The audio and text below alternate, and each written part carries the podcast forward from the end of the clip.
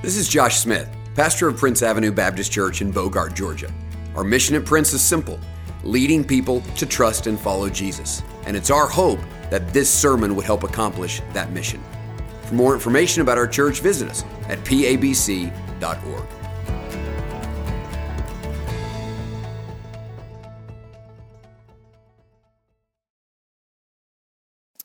Take your copy of God's Word, if you would, and turn with me to Psalm 41. Psalm 41, as we continue walking through the book of Psalms, I just want to continue to encourage you. If it is not in your habit to bring a copy of God's Word, I want to ask you to do so. I have nothing of any value to share with you that is not right here. So, uh, my responsibility is to pray through this, to study this well, and make sure what I'm bringing you is what this says. That's all. And so, uh, I want to encourage you to bring a copy of God's Word, if you would, each week and follow along with us as we're in Psalm 41 this morning.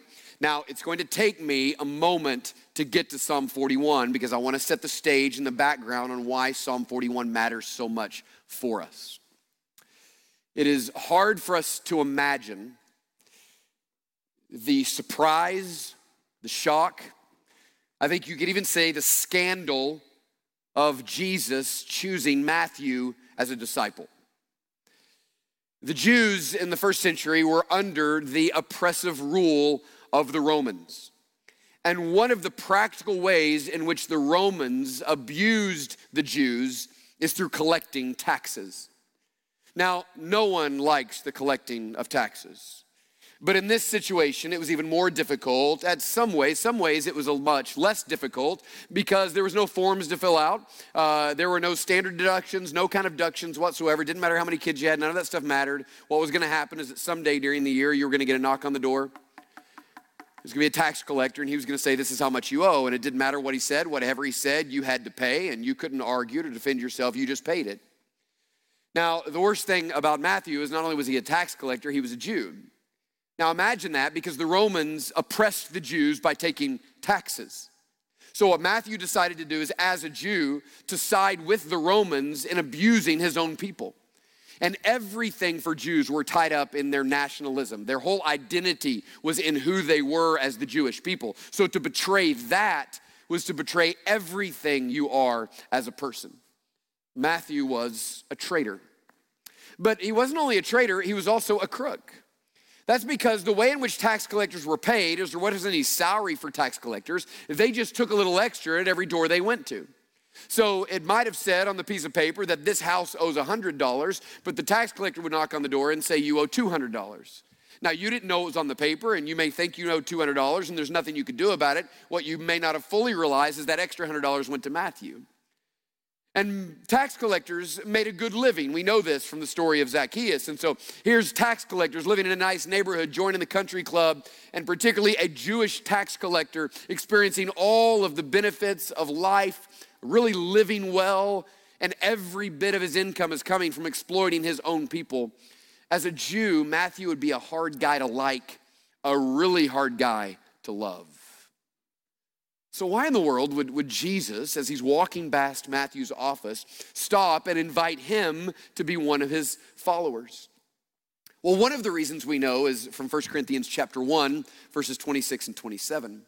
It tells us there that Jesus intentionally chose the foolish things of the world to shame the wise. He specifically chose the weak things of the world to shame the strong.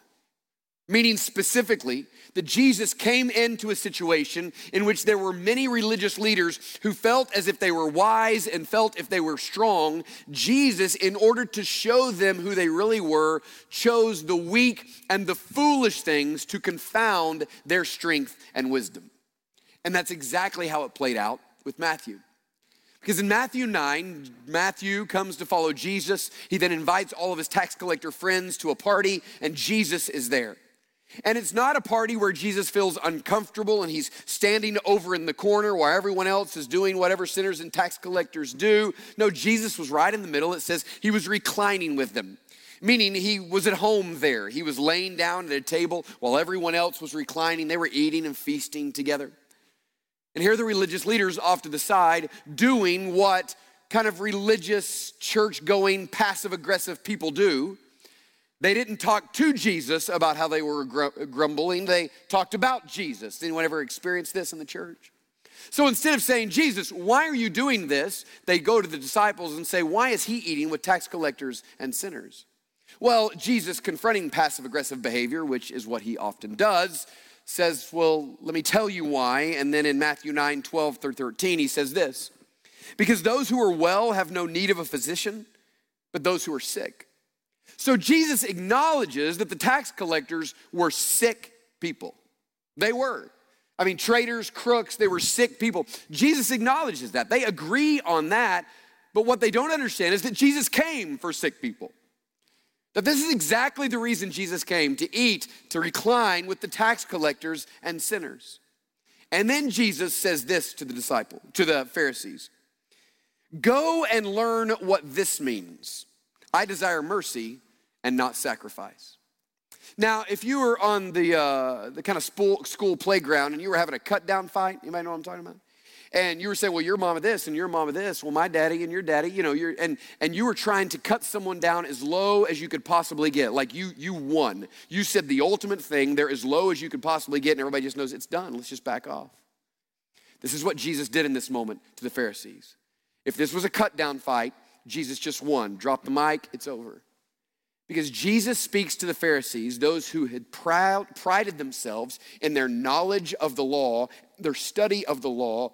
They believe no one understands the law more than they do. Jesus says this to them Why don't you go and learn something from the Old Testament?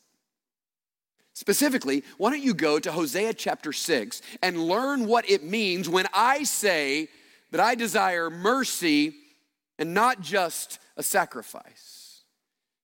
He's saying that in all of your reading of the law, in all of your study of the law, you've missed something that you need to go back and learn. And what he's saying is this that in the midst of learning all that I expect, you have missed my heart, the Lord says.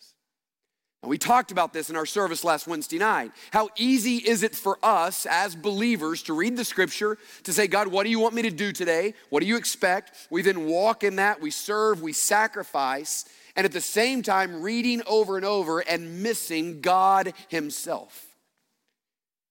They knew everything that was expected. They had a lot of pride in their strength and ability to obey the law, but they had missed mercy. What Jesus says to them is this all of your knowledge and all of your sacrifice without mercy means absolutely nothing. What does he mean when he says, Go understand mercy? Well, mercy is compassion. I think you can best understand mercy with three words mercy is to see, mercy is to feel, and mercy is to act. You really need all three of those words to understand mercy. Mercy is to see someone and not just see that they exist and that they are there, but to see them as an image bearer of God, to see beyond the surface and to what's really going on, and to feel for them to allow your heart to break for them, and then to do something about it. That's mercy. Mercy is to see someone, it is to feel for them, and it is to act on their behalf. It is compassion. Jesus says you need to go understand what it means to see and to feel and to act because that's exactly what Jesus did with Matthew. Because the Pharisees had passed Matthew's office a hundred times, but they didn't see him. I mean, they saw him and disdained him, as some of us often do with people that are not like us. They knew he was there, and they saw him and looked down on him and felt superior to him, but they had never stopped to see him. To realize that Matthew, a crook and a traitor, is an image bearer of God, created by God, loved by God, and precious in the sight of God. They had never seen him that way. But Jesus saw him. And Jesus went to him and Jesus felt for him and Jesus called him to himself. Jesus went after him in the tax collector's office. This is what Jesus did.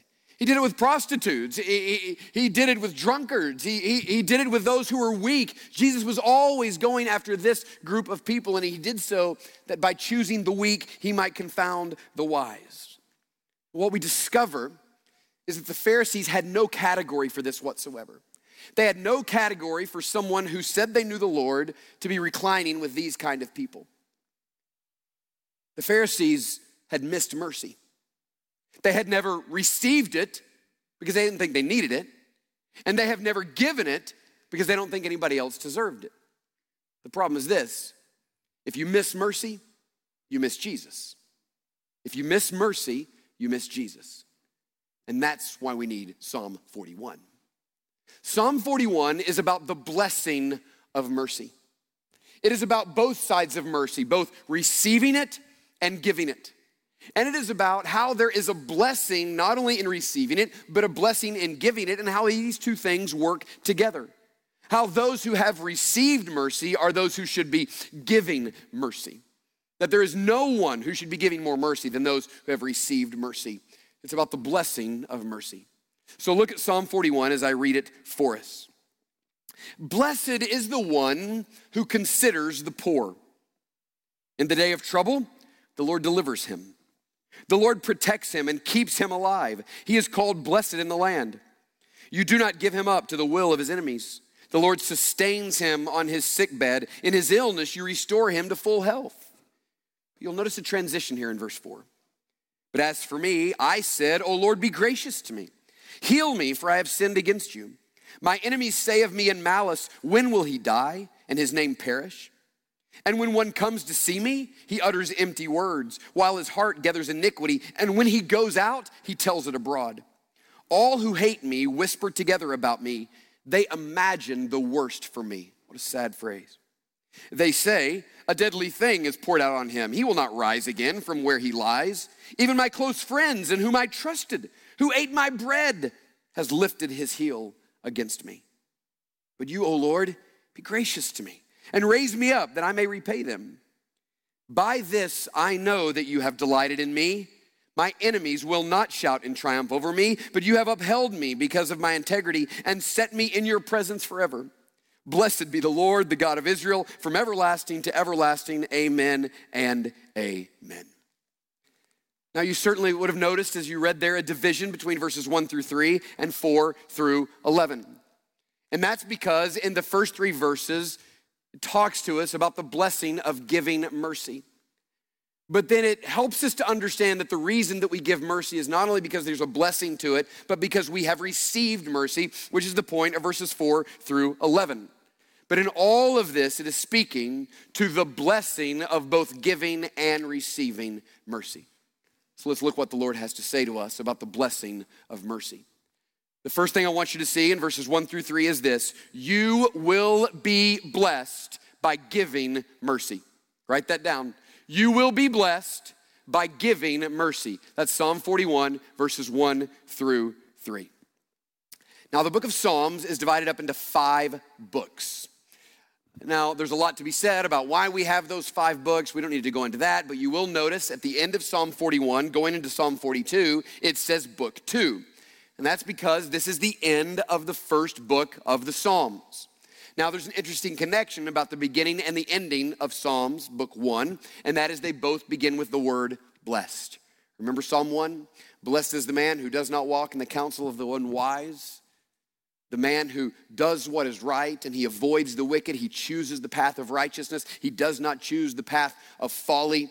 He is man like is planted in a, like a tree, and in his season he prospers. Remember Psalm 1? Well, it's interesting. You come from Psalm 1 all the way to the end of Psalm 42, of Psalm 41, where the second book begins, and you realize it's bracketed with these words blessed. So, a big part of the first book of Psalms is helping us to understand who it is that is the blessed one. Every one of those Psalms pointing us to Jesus Christ, and how we can get in on the blessing of knowing Jesus Christ. So it's talking about the blessed one, Jesus, and how we too can be blessed. But what does it mean when Psalm 1 talks about the blessing that's on the one that walks with the Lord and the blessing that is on the one who considers the poor in Psalm 41? Well, blessing is really the joy and the satisfaction and the benefits of living in a right relationship with God. Jo- blessing is the joy and the satisfaction and the benefits of walking in a right relationship with God. Meaning that when it comes to blessing, there is both an internal reality and an external reality. There's an internal part of blessing and an external part of blessing. Now, those of you who know what it's like to not walk with the Lord and then have walked with the Lord. I believe, really, if you've walked with the Lord, not you've said a prayer or made a decision, but you know what it's like to walk in purity before the Lord, you will know that there is a difference. That there is a certain joy and satisfaction that comes in walking in a right relationship with the Lord. If you know that, say amen. It's true. And the reason is, is because God has created us to be in right relationship with Him. And there is a certain joy and a satisfaction and a peace that comes to us when we walk in a right relationship with God. So when we come become a believer, Ephesians 1 says every blessing in the heavenly places is given to us. And now our responsibility as believers as we walk in a right relationship with God and stay pure before the Lord is to then experience more and more of that blessing. There is a real internal joy and satisfaction that comes with walking in the Lord. But listen, there are also external blessings that come with walking with the Lord. Now, we always feel like we have to be careful here, and we'll talk about this here in just a minute. But the reality is this all throughout the scriptures, particularly in the book of Proverbs, it tells us this that those who walk in the way of foolishness, listen carefully, particularly those of you who are teenagers, college students, listen to this. The Bible is very clear. To walk outside of the way of wisdom, to walk in sin, is always to bring more trouble upon yourself. So, part of the reason you walk with Jesus is because you just believe by faith it's better. But part of the reason you walk with Jesus is because you believe every step outside of the way of wisdom brings more problems upon you. If I could just get students to understand this one principle, coming from a pastor who's done a ton of pastoral counseling, listen to me. And if you believe what I'm about to say, you're going to say amen in just a minute. Sin makes everything more complicated. Everything. Everything is more complicated. Everything is more difficult. I could stand here all day and tell you story after story about how sin and walking outside of the way of wisdom makes everything more complicated. Because you weren't created to live that way. You were created to live in a right relationship with God. And there are things that even happen to us externally as we experience the benefits of walking in a right relationship with God that is blessing. Let me tell you another way to define blessing. Blessing is really a little taste of heaven on earth. What I mean is this is that when we walk in a, in a place of rightness with God and we feel that joy and satisfaction and we experience a little bit of the goodness of God, you know what that is? Every time we do that, it's a little taste of heaven. It's a little taste of what we're going to experience for all of eternity. And what's supposed to happen is this you get a little taste of heaven, you think, I want more than that. And you get more and you get more and you go harder after God. And the more you do, God is preparing you for heaven. I've never understood those who don't like to walk with the Lord, but they want to go to heaven. You won't enjoy it. Because what happens is, is heaven is finding satisfaction in God fully and perfectly. So the blessing of God is, is finding a little taste of heaven as you walk with Jesus Christ. Now, here's what he says this blessing, this little taste of heaven, this joy and satisfaction, even the external benefits of walking with the Lord. Listen, there is blessing for those, look at verse 1, who consider the poor. Now, by consider the poor, do what I did. I put a little, little mark there, and right next to it, I put the word mercy. Because to consider the poor is, is mercy. That's exactly what the author means. That word consider means to think carefully about something. It's to look beyond the surface, to think about something, and then to act on someone's behalf. That idea of, of consider is to have a compassionate concern and care for someone else. So, consider is not a fleeting thought, it's stopping, thinking, feeling, and then acting on behalf of someone. That's biblical concern. And then it says this the blessing is for the one who considers the poor. Now, in your Bible, it may do what mine does. If you see the word poor right there, there's a little one beside it in mine, and it goes down and it says, or it could mean weak. So, the authors uh, who have written this in Hebrew, then it's translated into English. The translators have to make a choice. Well, what's the best word to put here? It means multiple different things. Well, we'll choose the word poor. And I think that's good because it does include those who are poor, but it includes more than that.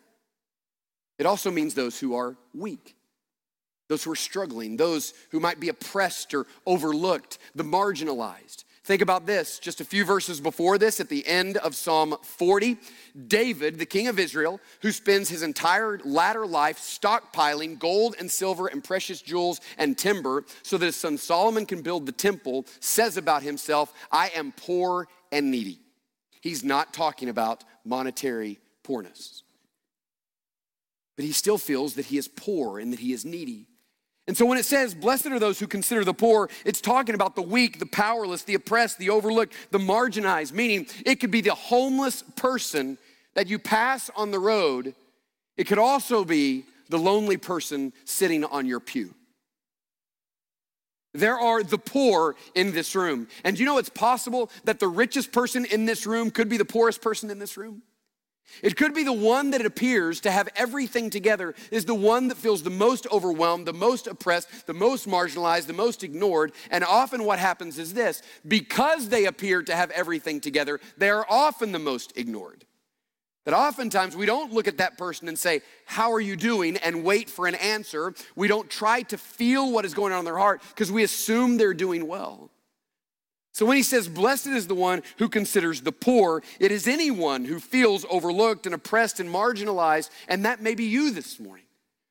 And the good news that we're gonna see for you this morning is this is that God sees you and he feels and he cares and he's acting on your behalf.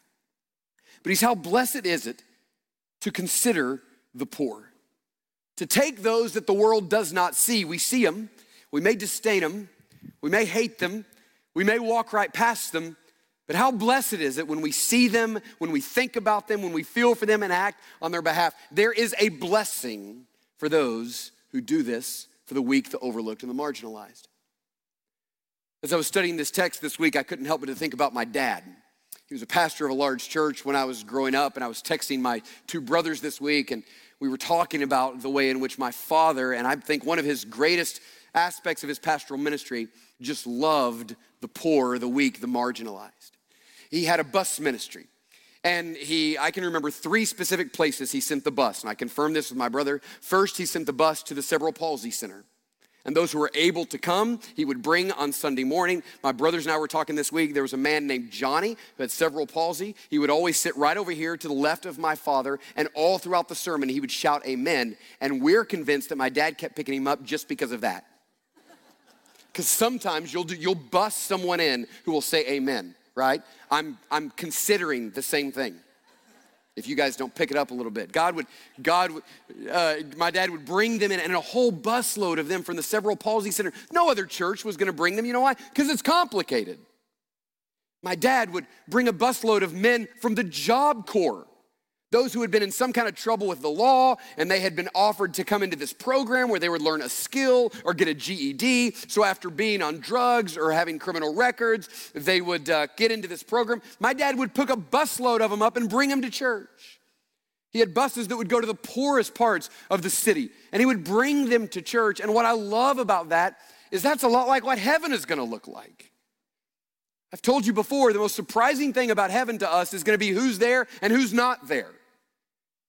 What Jesus was doing with Matthew is confounding the religious and the wise by saying, You think that heaven's gonna be filled with the religious proud. And I wanna say that heaven is going to be filled with humble sinners who have acknowledged their need for Jesus Christ and are willing to get on the bus and to come to be a part of what God is doing. He says, How blessed is those who consider the poor. Now, this is a command, really. It's a command to be aware, to see, to have mercy, to feel, to act on behalf of the poor. And then it says this that there is a, a blessing that comes with this. There's a blessing, that's the point of that very first phrase. There's a blessing upon those who feel for those no one else is feeling for. I just can't help but to think, by the way, I just can't help but to think about those of you in school. Every one of you in class, and you may be the one, you have some in your class who no one sees. No one feels, no one asks, no one goes out of their way to sit with them, to talk to them. And what I want to say is there is a blessing for those who will leave their friend group and walk to the other side of the room and see someone that no one else has seen. Can you imagine the difficulty of going to school every day and feeling as if no one sees you? Going to work every day and feeling as if no one sees you. Coming to church and wondering if no one sees you. The world is filled with those people. And there is a blessing.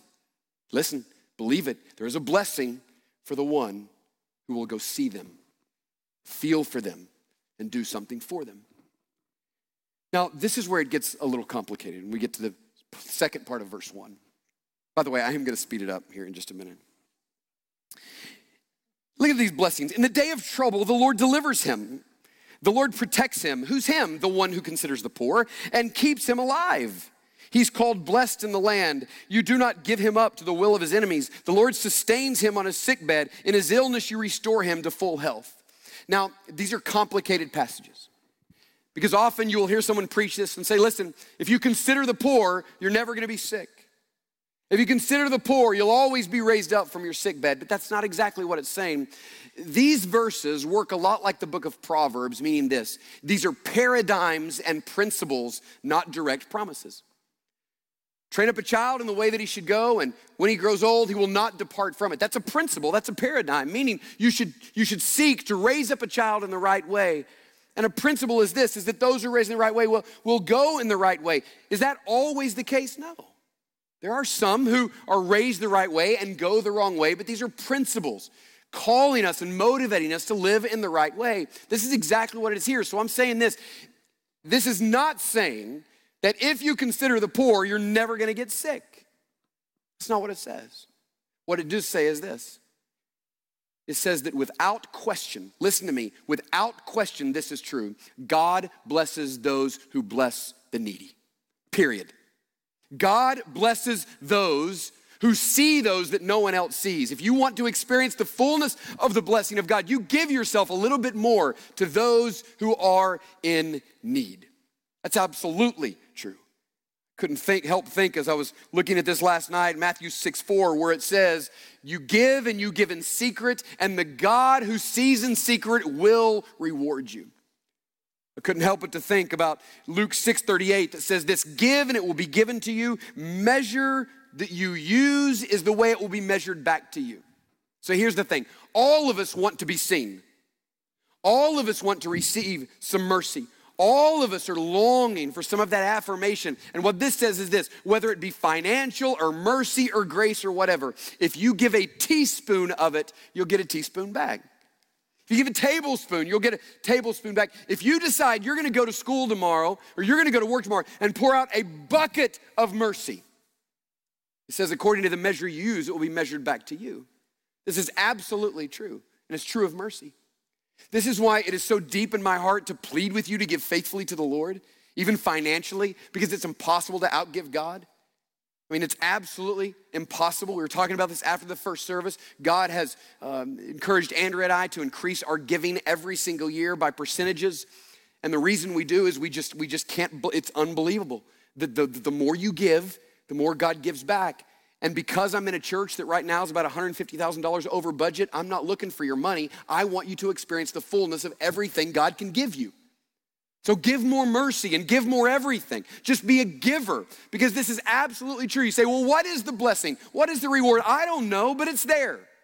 And walking by faith means I'm going to believe that by showing mercy and giving this, that God will put a special blessing on my life. Listen to me. You will be blessed as you give mercy. Now, we should be motivated by that blessing. No question. You should be motivated to give because God gives back. You should be motivated to give mercy because you want to receive mercy. By the way, if you're one of those that feels overlooked or marginalized, instead of feeling sorry for yourself, go give some mercy and see if God gives some mercy back. But that's not the only reason we do it. We do it because we also have been blessed by receiving mercy.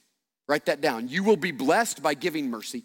But the last thing you'll see is this you have been blessed by receiving mercy.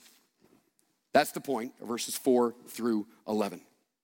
Now he says, As for me, I said. Now it's important that that's in past tense because we've already walked through Psalm 38 and 39 and 40. And what David is doing here is reflecting upon what happened to him in those chapters. And he said this I said, O Lord, be gracious to me. Do it again. Uh, take a little equal sign and put mercy right there by verse 4. Because when he says, Be gracious to me, some of your translations, I think New King James says mercy, because it really is the idea of mercy there. That word be gracious to me is, is the word mercy. So what David said is this He said, I said, Lord, show mercy to me. Lord, would you see me? Would you feel for me? Would you act on my behalf? And then he goes back and talks about all the stuff he experienced in Psalm 38 and 39. He said, God, I, I had sin. My enemies were against me. They wanted my name to perish. They would come to see me and they would give empty words. Listen to how powerful this is. They would come to see me and they would say, Oh, you know, I hope you get better. And they would then go out and they would whisper about me and imagine the worst for me. That's what he said he was going through. They would say, Well, a deadly thing is poured out on him. He's, he's not going to get any better. Even my close friend in whom I trusted, who ate my bread, has lifted his heel against me. The verse that Jesus used at the Last Supper to talk about Judas. Even my friend who ate my bread has turned against me.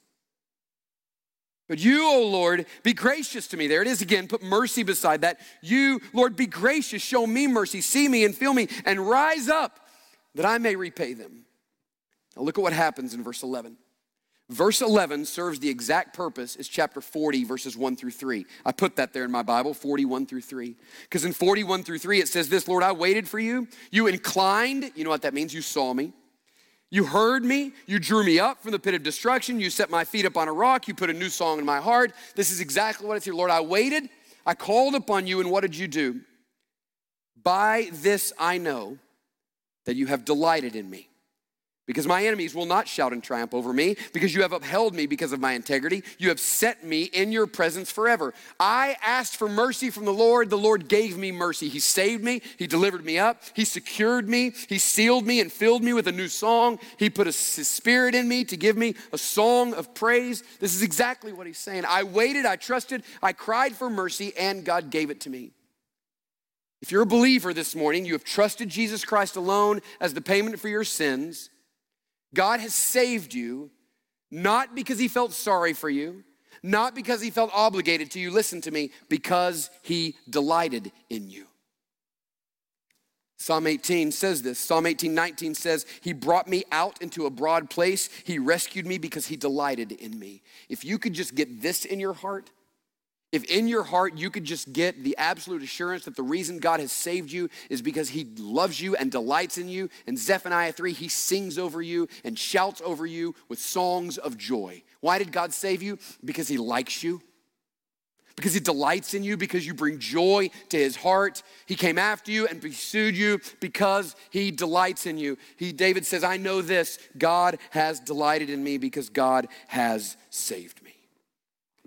And then he just blesses the Lord. He says, Blessed be the Lord, the God of Israel, from everlasting to everlasting. Amen and amen.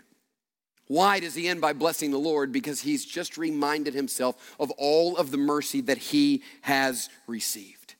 He is aware that God saw him when he said he was poor and needy, and God felt for him, and God acted on his behalf. So, as the one who has received so much mercy, he then is aware that he must then give mercy, and there's a blessing in both.